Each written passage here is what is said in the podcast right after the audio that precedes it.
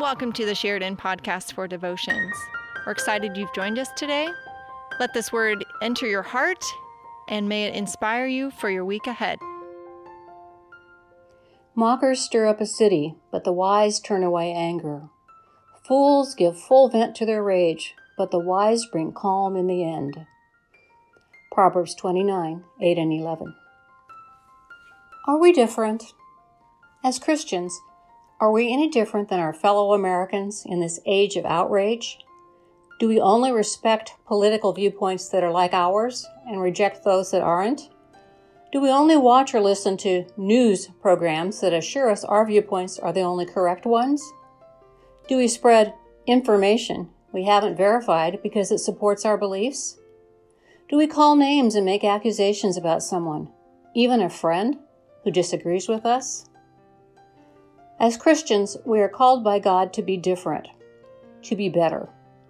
Proverbs 29 8 tells us, The wise turn away anger. Colossians 3 8 expands on this. But now you must put them all away anger, wrath, malice, slander, and obscene talk from your mouth. And the eighth commandment is very direct You shall not bear false witness against your neighbor. As Christians, we are in no way exempt from the anger and hate that permeate our daily life.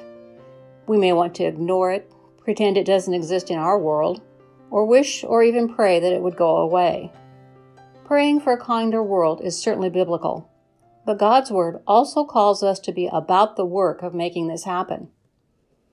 We can begin by looking for the outrage within. My home has a landline telephone, and 90% of the time, I answer to robocallers or somebody selling something. These intrusions make me irritable.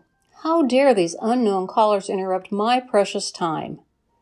I struggle to be polite and patient when I answer if there's a real person on the other end of the line, and especially if the caller thinks I'm ready for a walk in bathtub.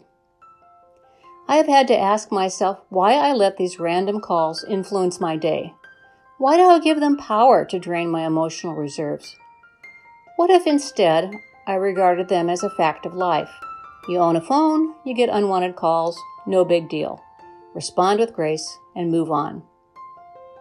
This small step in controlling my anger has helped me to consider what might be triggering the anger of people I encounter and to listen with more empathy than I otherwise would.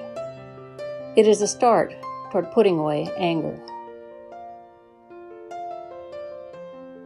Let's pray together. Heavenly Father, save us from this time of trial, this time of outrage this is not how you want us to live.